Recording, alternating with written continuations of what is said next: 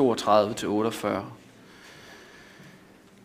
Jesus sagde, Frygt ikke, du lille jord, for jeres fader har besluttet at give jer riget.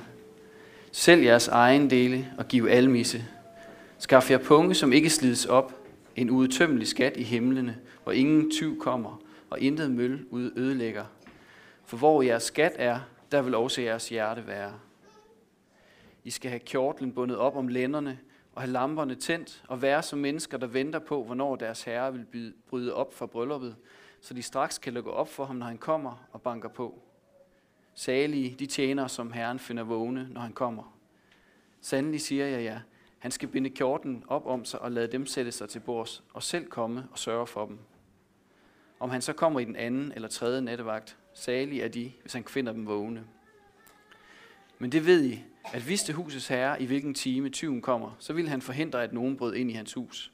Og så I skal være redde, for menneskesønnen kommer i den time, I ikke venter det.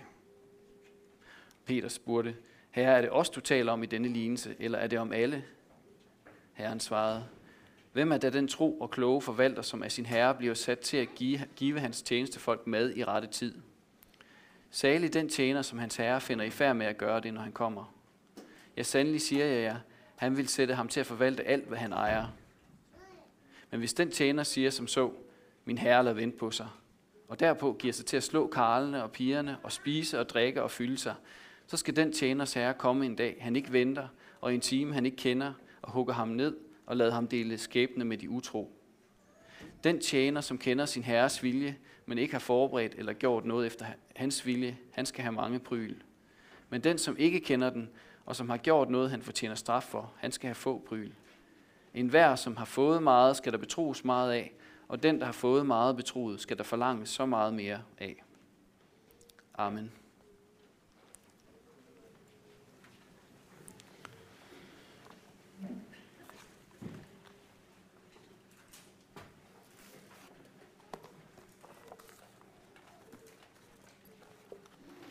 Kan vi godt starte med den her i dag, tror jeg. Ja. Det var altid lidt svært at komme efter øh, børnenes fem minutter, og teksten er blevet udlagt så fint. Øh, men øh, jeg tog i hvert fald den pointe med, at jeg måske skulle overveje inden min første landdato, om jeg skulle give afkald på den igen. Men jeg vil forsøge at udlægge den her tekst for jer i dag. Ikke alle detaljer, som kan være mere eller mindre svære at forstå. Øh, vi har fået gæster i dag, så jeg må øve mig i ikke at prædike for langt. Øh, der ved medheden godt i forvejen, det kan jeg godt finde ud af. Øh, men jeg vil trække nogle afgørende elementer ud af den her tekst, som vi skal kigge på.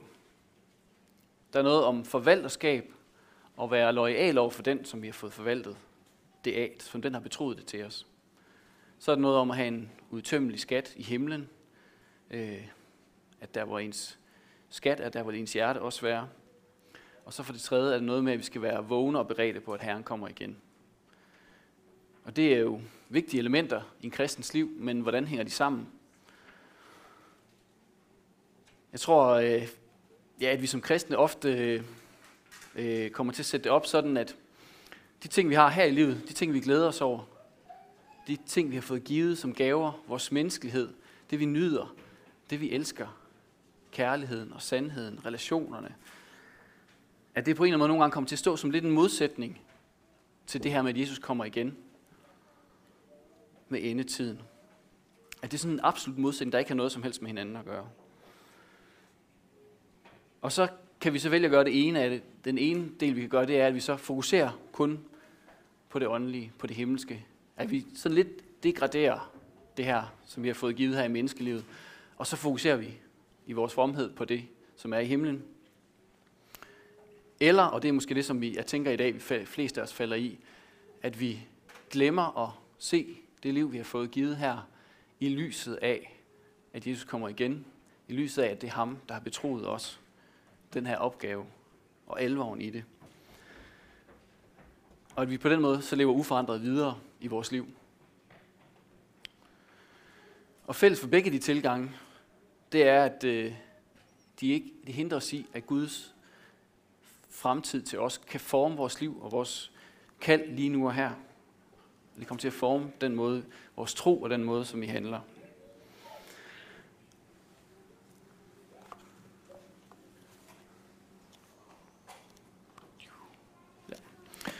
Øh, C.S. Lewis han siger det sådan her. En vedvarende forventning om den kommende evige verden er ikke en form for eskapisme eller flugt eller ønsketænkning, men noget en kristen bør have. Det betyder ikke, at vi bare skal lyste til og overlade verden til sig selv.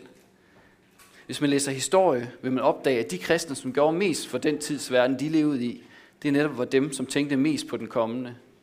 Apostlene selv, som vendte op og ned på Romeriet, de store mænd, der blev middelalderens bygmestre, og de engelske evangeliske kristne, der afskaffede slavehandlen. Alle satte de deres spor på jorden, netop fordi deres sind i så høj grad var optaget af himlen. Det er efter, at de kristne har holdt op med at tænke på den kommende verden, at de er blevet så ineffektive i denne verden.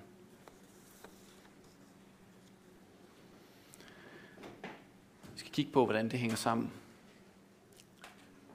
Og inden vi går videre, så beder vi lige. Her vi takker for dit ord. Vi takker fordi, at din skat er i lærekar. At du taler, Helligånd, du taler i alle mulige sammenhænge og på din måde.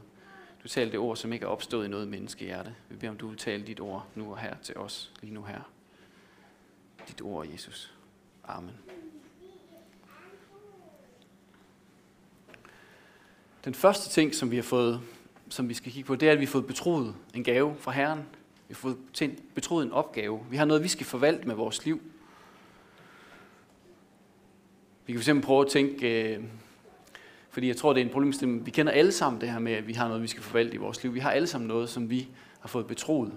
Og vi kender alle sammen det udfordringer ved at skulle betro, eller at skulle forvalte noget i vores liv. For eksempel, jeg tænker på en, en kendt lederskabsbog, som, som, øh, som giver en den her øvelse, at man gang imellem lige skal kigge på de vigtige roller i ens liv. Og så kigger jeg på min egen rolle og tænker, at jeg er jo jeg er barn af Gud, og jeg er ægtefælle, og jeg er far, og, og nu skal jeg også huske at nævne, at jeg, er jo, jeg har et arbejde med et vigtigt kald i, øh, og i det liv, jeg laver i det hele taget, leve mit liv i tro mod mine værdier og sådan nogle ting, så tag alle de her ting, som betyder meget for mig, og så, så tag mit ugeskema og kig ned på det og se, øh, stemmer det overens med det, som jeg synes er vigtigt i mit liv, det jeg har valgt, og, og, og, og det jeg har fået betroet med mit liv, skinner det igennem i mit ugeskema. Og der kommer jeg jo nogle gange til kort og må tænke, det hænger ikke helt sammen altid. Øhm, nogle gange så kommer det til at være ydre øh, øh, succes eller andre ting, som kommer til at fylde i mit schema, frem for det, som jeg virkelig ønsker at vil med mit liv. Eller jeg hørte et radioprogram på et tidspunkt, øh, hvor mænd var inde og tale om følelser, og øh, der kom alle mulige succesfulde folk, forfattere og skuespillere og sådan noget ind og talte med ham. Men da de talte, det som, som stod tilbage, det var, at, at, øh, at de her mennesker, de var kede af, at de var fejlet som ægtemænd og som fædre. De var måske skilt og sad alene. De var mange aftener og ventede på, at det var deres tur til, at børnene skulle komme. Og de ville gerne forvalte anderledes med deres liv, selvom de havde succes på det ydre plan. Og jeg tror, ingen af os har let ved at forvalte vores liv på den rigtige måde. I et af billederne, som Jesus han bruger i teksten her i dag, øh, så, så er der en herre, som til den tro og kloge forvalter øh, giver ham og sætter ham til at tage sig af sin tjenestefolk og give dem mad i rette tid. Og hvis han så gør det ordentligt i Herrens fravær, så vil han betro ham alt det, han ejer, og sætte ham til at forvalte alt det. Jeg tror, at det, som i Bibels forstand, det som vi grundlæggende er blevet sat til at forvalte med vores liv, det er at bære Guds billede. Vi er skabt i Guds billede til at ligne ham, til at reflektere ham, til at vise, hvem han er. Som, som kejseren i Rom var på et billede af ham på mønterne i Romeriet og på Jesu tid. Så hele riget kunne se, hvem det var, hvem, hvis rige det var, og hvad han stod for. På samme måde er vi sat til, står der i Bibelen, at være billedet af Gud, og til at ligne ham og hans vilje. Som står længere nede ved 47, så så ja, en del af det, det er at kende Herrens vilje, og bære Guds billede. Det er, at vi kender hans vilje og lever efter den, handler efter den. Vi betros i Jesus og i skriften som kristne at leve Guds vilje ud i verden. Så der er altså en, vi kaldes til at leve i loyalitet overfor. Vi kaldes til at leve i loyalitet mod ham, som er betroet os opgaven. Mod Gud selv. Men som den utro tjener i en af lignelserne, som synes, at Herren lader vente på sig. Og så tænker han, så kan det også være lige meget. Og så begynder at leve ud fra sin egen dagsorden. Begynder at leve ud fra sin egen vilje. Sådan har vi også begyndt som mennesker at leve ud fra vores egen vilje. At leve ud fra vores egen dagsorden. Og fejlet at være Guds billede her i verden, og for de mennesker omkring os, som vi kalder til at være der for. Vi kalder det, at, vi, at jorden er kommet ind under syndens og dødens magt. Men i troen så gensættes vi til at bære Guds billede her i verden. Så gensættes vi 100% af noget til at være Guds billede i verden. Til at repræsentere Jesus, som er Guds udtrykte billede.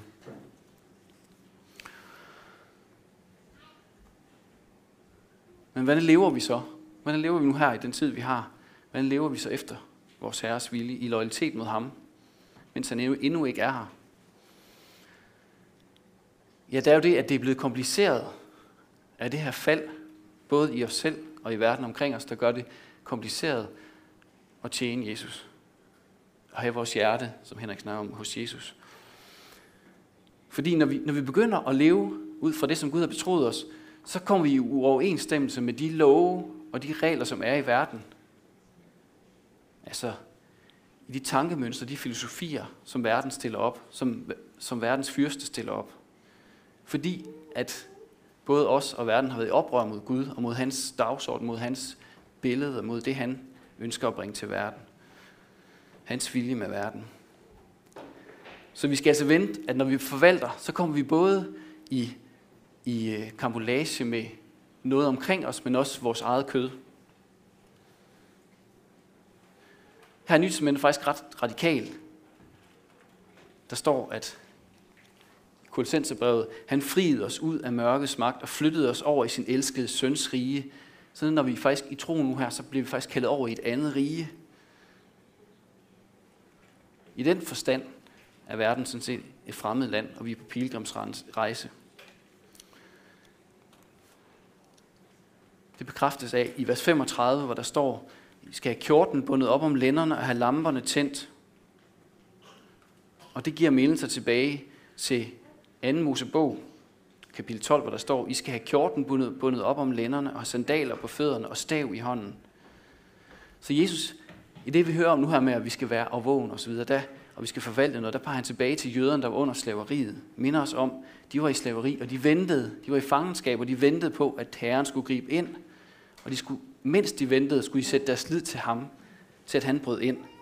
De havde også en anden herre end farao, der var herre der. De havde Gud Herren som, som, som herre i deres liv. Og det var ham, de ventede på. Det var ham, de ventede med det, de gjorde med deres liv. Så det er ikke verdens magt og myndighed, der er vores, øh, den som er betroet, det vi skal. Og det er heller ikke vores eget kød eller vores egen lyster, men det er Gud Herren selv i Jesus, der har betroet os det. Så i den forstand, så skal vi leve efter kærlighedens og sandhedens Gud, nu her midt i verden. Ikke af den, men i den her verden. Og på den måde forudgribe Guds nye verden, der engang kommer. Og det er derfor, der står det her med, at vi, skal, vi, vi kaldes til at samle skatte i himlen, og skaffe os skatte i himlen, skaffe os punge, der ikke slides op. Og det er ikke i en fjern himmel med skyer, hvor vi, hvor, som vi kan gemme os væk til nu her. Nej, det er imod lydighed mod ham, som har skabt den her jord, og som har kaldet os til at leve i den, og som ønsker at frelse den her verden og frelse os tilbage til ham selv. Det vil sige, at der er ikke noget galt med det skabte i sig selv. Der er ikke noget galt med kærlighed og venskab og skønhed og retfærdighed. Alt det, vi længes efter, det vi helt konkret længes efter i vores liv, hver især. Nej, vi kommer, men når vi bliver betroet, så kommer vi opgør med det, som er ved at ødelægge den her verden, og som har været med til at ødelægge os. Synden i vores liv og i verden omkring os. Og det er derfor, der bliver en sådan kamp i Bibelen om menneskehjertet. Der er sådan en kamp om vores hjerter. Og det er derfor, Paulus siger i Kolossenserbrevet, hvad I end gør, så gør det af hjertet. Og så definerer han det for Gud og ikke for mennesker. Så det liv, vi lever med det, vi har fået betroet, det gør vi for Gud og ikke for mennesker.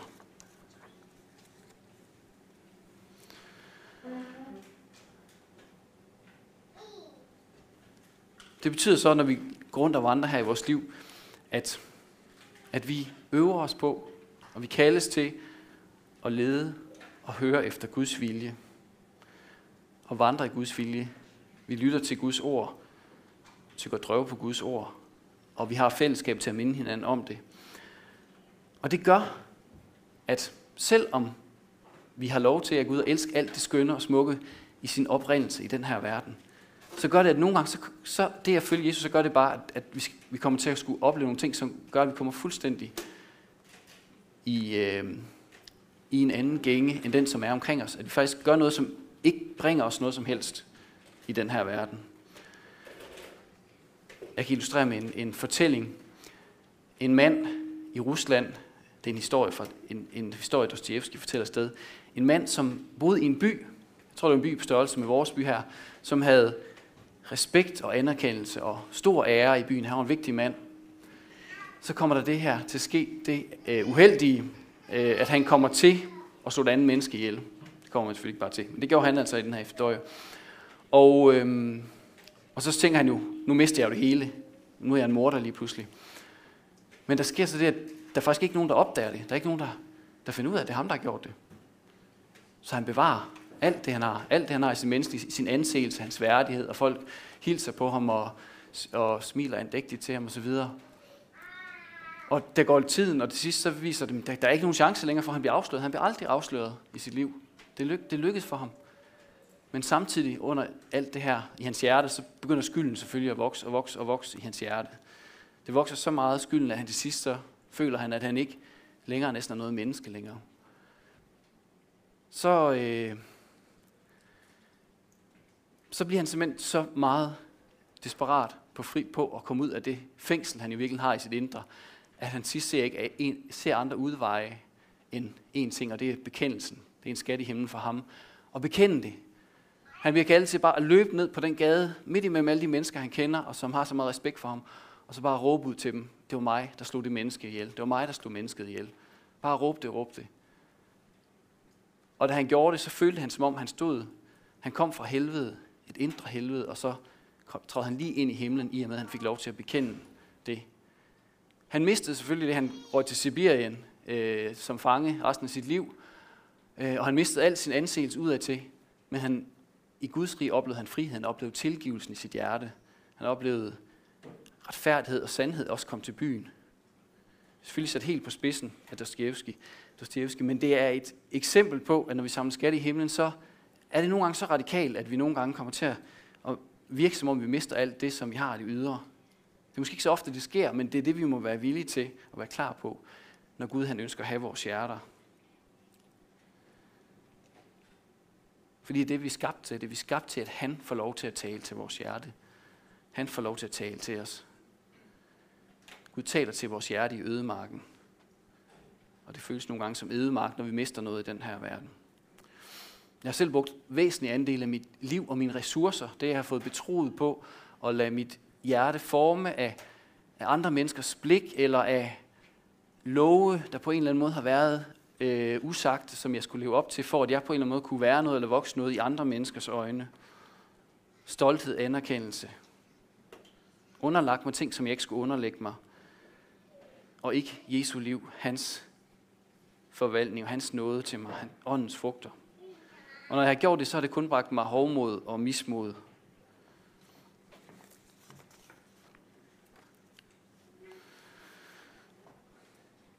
Så der er ikke noget neutralt sted i verden, og heller ikke for vores hjerte, hvor, hvilket, hvor vores, hvem vores hjerte tilhører, hvor vores loyalitet er. En, øh, en stor amerikansk forfatter, som jeg godt kan lide, som ikke er kristen, men som alligevel erkendte, at han skulle tale til nogle unge, at de, og han, hvor han opfordrer dem til alligevel at tro på Gud. Fordi, som man siger, stort set lige meget, hvad man ellers tror på, vil det æde en levende. Hvis man tror på penge og ting, hvis det på, hvis det på den måde, man skaber en mening med, med livet, så kan man aldrig få nok. Aldrig føle, at man har fået nok. Hvis man tror på sin krop og skønhed og seksuelle tiltrækningskraft, kraft, vil man altid føle sig grim. Og når tiden og alderen begynder at kunne ses, dør man en million gange, før man til sidst bliver lagt i graven. Og hvis du tror på magt, vil du føle dig svag og frygtsom, og du vil have brug for stadig mere magt over andre for at blive fri for frygten. Og hvis du tror på din intelligens og bliver opfattet som klog, ender det med, at du føler dig dum og falsk og altid på nippet til at blive afsløret. Det er forskelligt, hvad der kalder vores hjerte andre steder hen. Men det afgørende i dag, det er, at, at Jesus kalder os til at være overvågne og beredte, så vores hjerter kan være i det rette forhold til Gud, så vores loyalitet er det rette sted. Og det er en uundgåelig del af at tale om, hvad vi har fået forvalt, hvad vi skal forvalte i vores liv. Det er at være beredt på dommen. Dommen over, hvordan vi har forvaltet vores liv, hvordan synden har haft magten i vores liv, og hvem vi har været tro mod. Har det været denne verdens magt og love, eller har det været, været Jesus, vi har været tro overfor? De synden er et opgør med den gode og hellige Gud, men det er også et opgør med livet selv, som det her citat også viser. Det er mod alt det, som jeg har fået givet, men det er først og fremmest et opgør mod Gud selv. Så derfor holder vi regnskab over vores liv. Det gør vi altid i løbet af kirkeåret. Vi holder regnskab over vores liv, og hvordan vi har forvaltet det i lyset af evigheden. Hvorfor gør vi det i kirken? Er det for at skabe frygt? Det er for, at vi altid bringes tilbage til troens fulde afhængighed af Jesus som vores. Som ikke bare den, der har betroet os opgaven, men som den, der frelser os, og som kan give os livet igen. Men også som, som ham, som den eneste under nåden, kan lære os at forvalte det her liv, som vi ikke selv har kraften til at kunne forvalte på hans måde. Så det er ham, der kommer og dømmer os. I Hebræerbrevet står der, Jesus troens banebryder og fuldender. Det er ham, der både baner vejen for vores tro, og det er ham, der fuldender den. Så derfor er det så afgørende, at vi ved, at det er ham, der kommer og dømmer os, og vi lever vores liv i forhold til det. Men den Jesus, der skal dømme os, det er ham, der i begyndelsen i vers 32 siger, Frygt ikke, du lille jord, for jeres fader har besluttet at give jer riget. Vores tjeneste er en gave, Gud giver os i virkeligheden. Han giver os riget. Og den Jesus, der kommer og dømmer os, det er ham, som sammenligner sig selv i et af de her billeder med Herren, der kommer, og når han bliver taget imod, så kommer han som Herren, og så gør han det, som var meget radikalt for deres tid, og som i det hele taget er det, at han selv bandt kjorten op om sine lænder, og så gik, gav han sig i gang med at betjene sine egne tjenere. De skulle have tjent ham, men han begynder at tjene ham, begynder at tjene sine tjenere. Så Herren tjener sine egne tjenere. Som Jesus, der vasker sine disciples fødder. Så den Jesus, der kommer og dømmer os, det er ham, der vasker sine disciples fødder. Det er ham, som bærer kjorten op om lænden og tjener, der tjener skikkelse på. Så Jesus forlanger ikke, at vi i egen kraft skal kunne forvalte vores liv på en rigtig måde. Vi kan ikke holde Guds bud. Det er kun Jesus, der kan det. Men det han så forventer er, at vi vender sig mod ham, der kan det. Mod Jesus selv. Som er den eneste, der kan give os livet. Og som kan vi give os det at kunne forvalte vores liv. Og som under nåden kan hjælpe os med det. Og, og gøre det, som vi har fået betroet.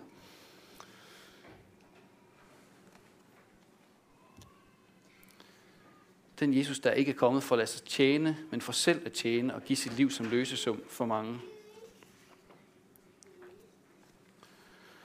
Så vi må være beredte, som jøderne i Ægypten var beredte på, at Herren skulle komme, som vi var med beredte. Som de smurte blod på dørstolperne, så de var beredte på, at døden måtte komme. Så er vi også beredte ved, at vi kan se hen på ham, der selv gav sit eget liv, der gav sit, ved sit blod, og har befriet os fra dommen og slaveriet. Så vi sætter vores lid til ham, som en eneste, kan give os liv, og ikke gør som den dårlige tjener, og forvalter i vers 45. Min, min herre lader vente på sig, siger han. Ham vil jeg ikke regne med mere. Og så giver sig til at slå karlene og pigerne og spise og drikke og fylde sig. Der står en om den her dårlige tjener. Han vender sig, han siger til sit eget hjerte. Han vender sig mod sit eget hjerte, i stedet for at vente på Herren. Vende sit hjerte mod ham. Og så begynde at handle om, om, og og ikke leve op til sin betroelse i forhold til sin næste omkring sig, ned ved at mishandle dem. Så det er en reel advarsel og dom over at være tro mod vores eget hjerte, og over verdens fyrste og de love, han sætter her i verden og de evige konsekvenser, det også har i livet uden Gud, når vi ikke er hos ham, som selv har givet os livet. Mod ham, der selv er vejen og sandheden og livet. Så vi lever og forvalter ikke vores liv i lyset af Jesu genkomst for at bringe os ud af den her verden, men for i det her ind i vores liv, at kunne leve vores liv nu her i lyset af den verden, der kommer en gang, som han, som Jesus gennem sin død og sin opstandelse har bragt og gjort mulig for os, så lever vi i lyset af den, en verden, hvor syndens og dødens magt ikke er mere, og hvor der ikke er tårer og sorg mere. Det må vi få lov til at formode at leve ud fra nu her i vores liv. Leve i det himmelske på den måde. Ja, endda få lov til at forudgribe den virkelighed nu og her i vores menighed, i blandt os, ved noget at kunne få lov til at bede, kom med dit rige Gud, kom med dit rige nu allerede her, i glemt hos os. Så derfor vil vi forvalte vores liv i lyset for, at Jesus kommer igen, og med vores hjerter i det himmelske. Nu og her, med, med fødderne plantet godt i den jyske muld. Ja. Vi vil bede.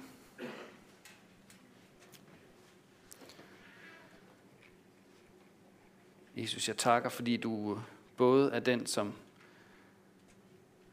ved hvem verden er blevet til, vi er blevet til, og som opretholder verden. Men at du også den, som har i din kærlighed har friet os ud af mørkets magt, og du er den, som endelig vil gøre det en dag, når du kommer igen. Vi beder om, at du vil øh, hjælpe os til at gøre det, vi ikke kan i os selv, at betro vores liv, vores hjerter til dig, så vi kan leve i din nåde, og så vi kan leve ud fra din nåde med det, du har betroet os. Vil du minde os om det, vi hver især har brug for? Vi mindet om, vil du tale strengt til vores kød, der hvor det har brug for det, og vil du tale et ud af din barmhjertighed, der hvor vi har brug for din barmhjertighed med det, vi har fået betroet. Og vi beder også om alt det nye, vi alle sammen træder ind i nu her, og det er efter ferien, og der er mange nye ting. Vi beder om, at du vil hjælpe os med at træde ud i det også, og forvalte det ud fra din uendelige trofasthed og kærlighed. Må det være vores udgangspunkt. Men også i troen på, at du har givet os et kald, som er vigtigt, og at vi må ture og træde ud i det i ærefrygt for, hvem du er. Dig som vores Herre. Vi betror vores liv, vores tjeneste til dig. I Jesu navn. Amen.